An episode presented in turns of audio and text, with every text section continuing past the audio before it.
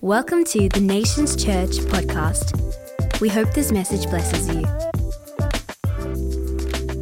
Joshua chapter 24. We happen upon this account where it's at the end of Joshua's leadership life in Joshua chapter 24. Reading from verse 13, God speaks to his people through the leader Joshua.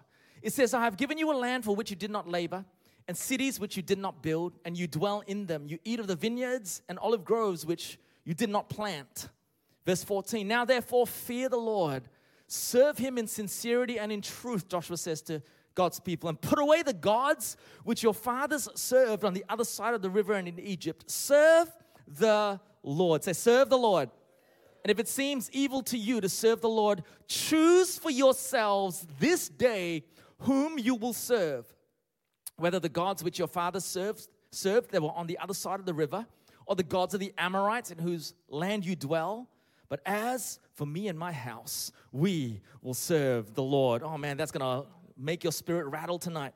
So the people answered and said, Far be it from us that we should forsake the Lord to serve other gods. Let's give God a big shout of praise for that incredibly stirring passage of scripture. Tonight, I want to speak to you very briefly on the thought choose for yourselves this day.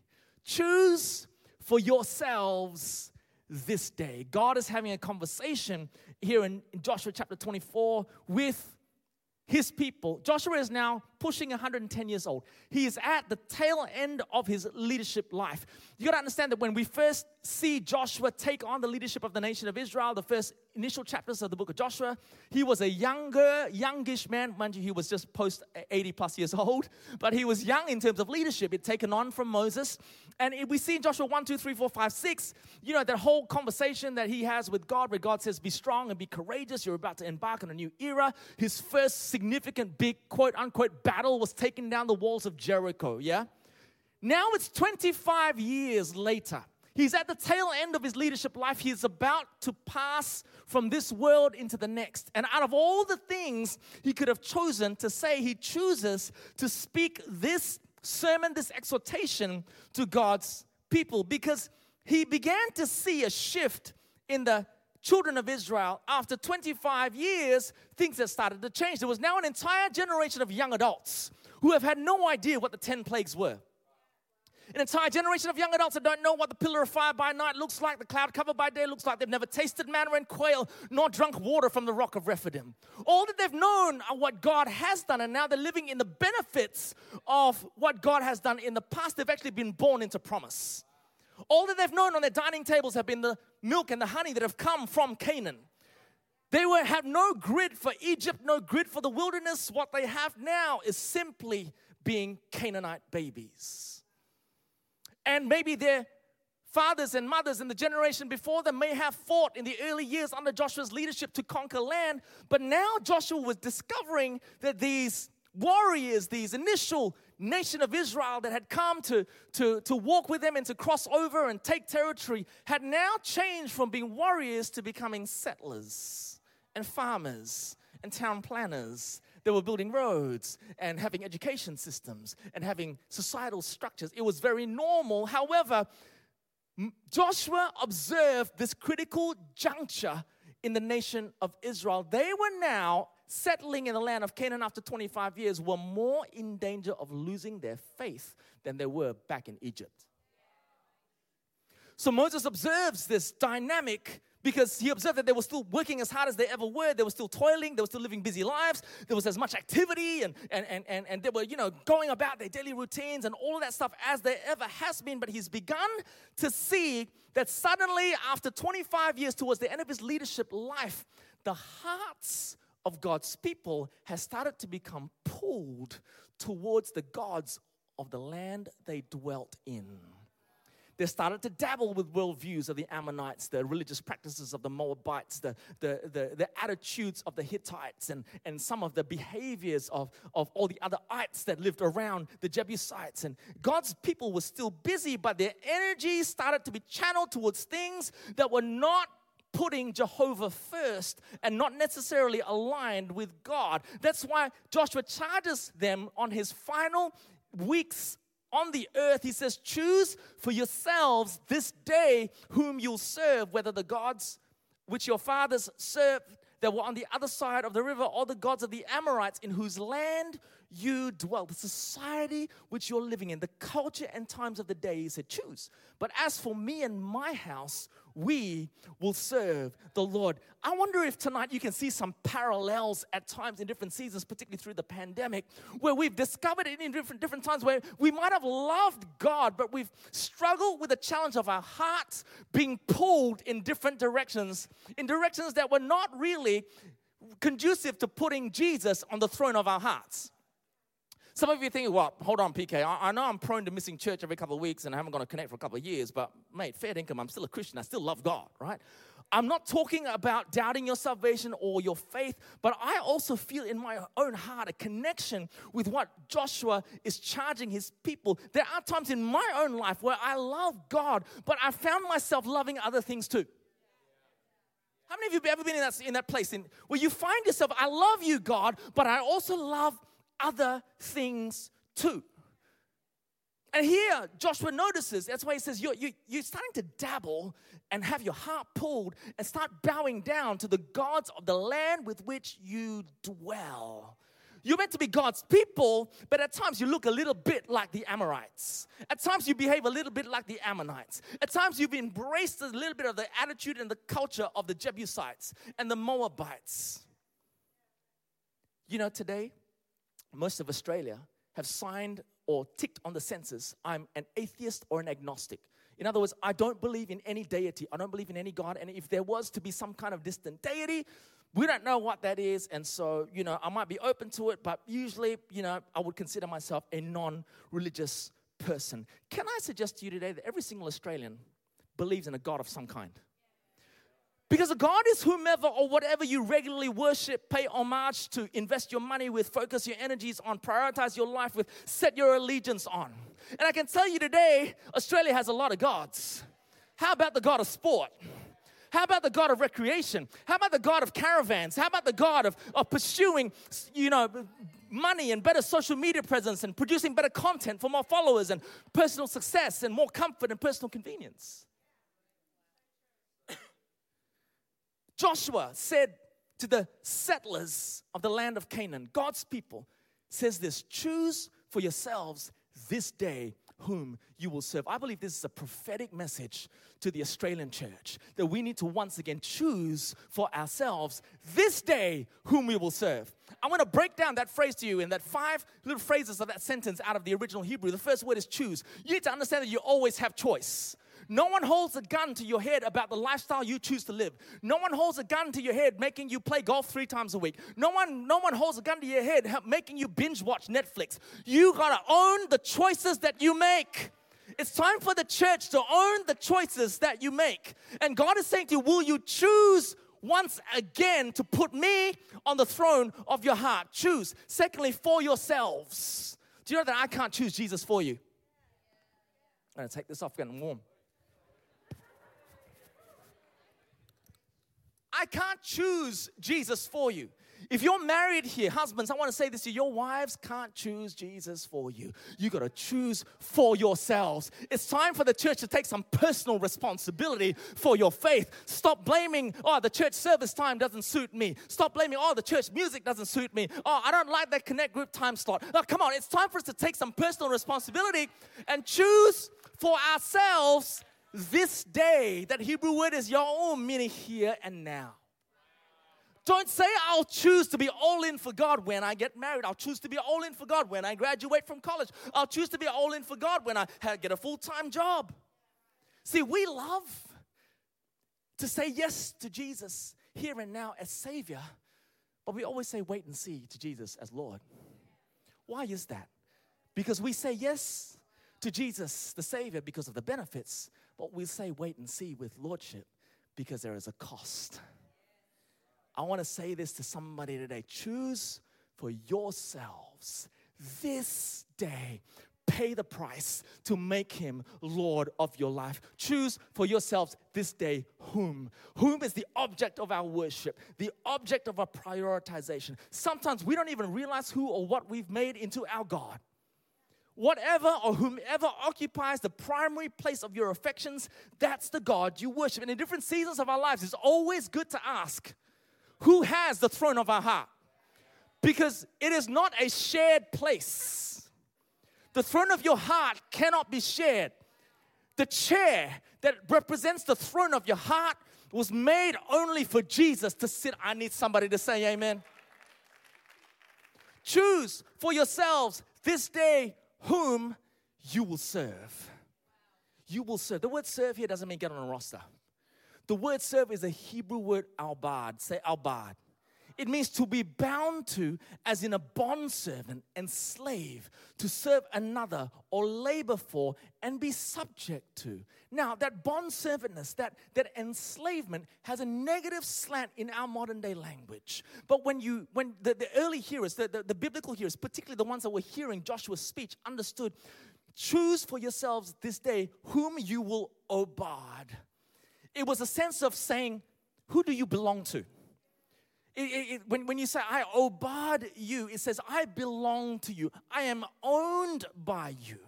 Some of you say, well, I'm a free person, PK. I don't serve anyone. I don't, I don't, I'm not a bond servant of anyone or anything. I'm not a slave or a bond, bond servant to anyone. I can see why you say that. But the Bible actually brings us some clarity on this. You need to realize that we are all bound to whatever it is that we deploy our time, talents, energies, focus, and priorities to. As you will see in a minute, you are bound by whoever or whatever you pledge the allegiance of your heart towards. So, right? You need to understand that technically, by biblical terms, we're all slaves to something. We just don't realize it. You going, hold on, PK. If, if we're slaves to something, then doesn't that contradict the truth that Jesus came to set us free? It doesn't contradict it. This is the genius of Paul. He explains it all. Come with me, Romans 6 16. Y'all still there? He says, Don't you know that when you offer, he's speaking to the Christians in Rome, that when you offer yourselves to someone as obedient slaves, you are slaves of the one you obey or come under. Whether you are slaves to sin, which leads to death, or to obedience, which leads to righteousness. So you're still a slave. But thanks be to God that though you used to be slaves to sin, you've now come to obey from your heart the pattern of teaching that has now claimed your allegiance. Here's that word. You have been set free from sin. Does it say full there, full stop? No. It says you've been set free from sin and also have become slaves to righteousness. We're all a slave of someone or something. And I don't know about you, but it's time for the church to obey Jesus again. That we belong to you, Jesus. I'm a bondservant, I'm bound to you. True freedom is being found in and bound to a life in Christ. I need a resounding amen from somebody. It's time for the church to reawaken again who they choose. I can tell you now, in the 21st century Western church, our greatest curse is that we have so much choice. We have so much choice.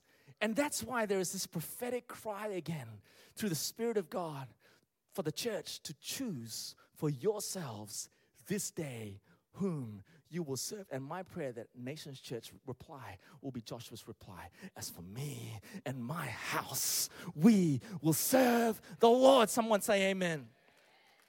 So at the end of Joshua's leadership here, as he addresses the, the Israelites, he tells them to choose again rightly who they should be serving. They should be serving Jehovah and Jehovah alone. But he observed that these settlers, this next generation of young adults under 25 year olds born into promise, had begun to enculturate and embrace and integrate the Moabites and the Jebusites and the gods of the other side of the river and so on and so forth. And he begins to call them to choose again this complete surrender to Jehovah. What he was asking them to do, a call he was calling them to do, was calling them ultimately to repentance. Can I go a little deeper with you?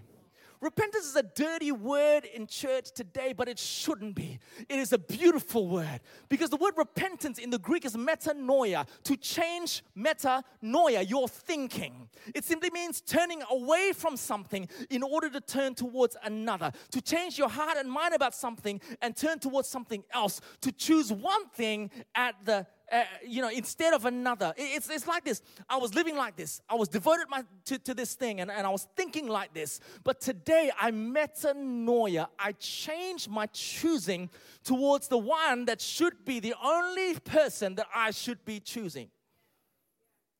Some of you are thinking, oh, wow, I thought that repentance was just for like the sinners, for like the really bad people. I want to give you some theological clarity. When I was on holidays about a month ago, I began to ponder. I'm turning 48 this year. I began to talk to God about the outpourings and the moves of God that, that we've seen, certainly in my own lifetime. And, and, and just in the last couple of weeks, I began to just think about the, the, the outpourings in the Western church that have so profoundly impacted me. And I remember the most recent memory for me, or the earliest memory rather, uh, was in the early 90s where God totally broke out in a big city in Canada called Toronto.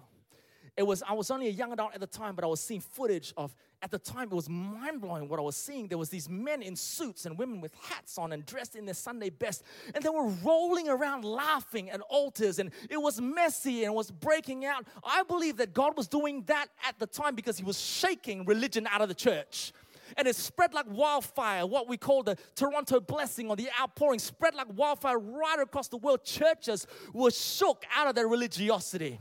And about four years later, there was another subsequent outpouring in south of the border in a state of Florida in the US in a city called Pensacola. That had a completely different manifestation altogether. With that, we saw footage of, of thousands of people giving their lives to Jesus, completely unsaved people. We saw gang members putting their colors down at the altar, giving their life to Jesus. We saw prostitutes coming in, giving their lives to Jesus. We saw criminals putting their knives and guns down at the altar, giving their life to Jesus. They estimate about 200,000 people gave their lives to Jesus through the Pensacola revival, which spread across right across the globe. It was this revival of, of the church not looking insular anymore, but now looking outwardly, having a passion for lost sound. Just a few months ago, we just a, a couple of months ago, we saw a brand new outbreak that was completely different to everything we've seen. Its epicenter was in a little town called Asbury in Kentucky.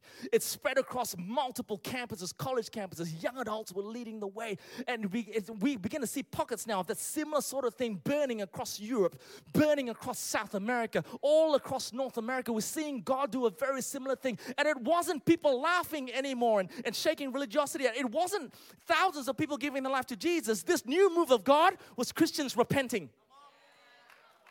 We're seeing young adults repenting of apathy and addiction. And it's like God is saying, I'm asking you again to choose for yourselves this day whom you will serve. Because He's not coming back for a diluted bride, He's coming back for a bride who's choosing to metanoia, turn away from where they've had their hearts pulled towards that weren't conducive to having Jesus at the throne of your heart to who God really is. Jesus is saying this to the church Will you choose me again? Will you obard me again? Because I'm sick of seeing you obard to the God of TikTok. I'm sick of seeing you obard to the God of Netflix. Sick of seeing you obard to the God of worldly philosophies and diluting yourself with Instagram. And all none of these things are bad. But I tell you what, there is only room for one God in the throne of your life. It's time for the church to reawaken again. Choose for yourself this day whom you will serve. Repentance has a dirty word in church because you know why? In years gone by, we've always paired it with condemnation. How wrong are we? The Bible only ever says that it's His kindness that leads us to repentance. His kindness, grace, and mercy should ruin you for all else. Joshua prophetically spoke to a whole generation, diluting their affections, and says to them, Why would you want to dabble with the gods of the Amorites? Why would you want to dabble with the gods of the land you dwell in when Jehovah is so good? Why would you want to ruin the goodness of God in your life by having your heart pulled? Choose for yourselves this day whom you will serve. Is this helpful to you guys? I'm bringing this to a landing. Some of you are thinking, so, so what's the big deal? Okay, okay, so all right, all right. This sermon is about you wanting me to be really full on for God. That's really what it is, isn't it?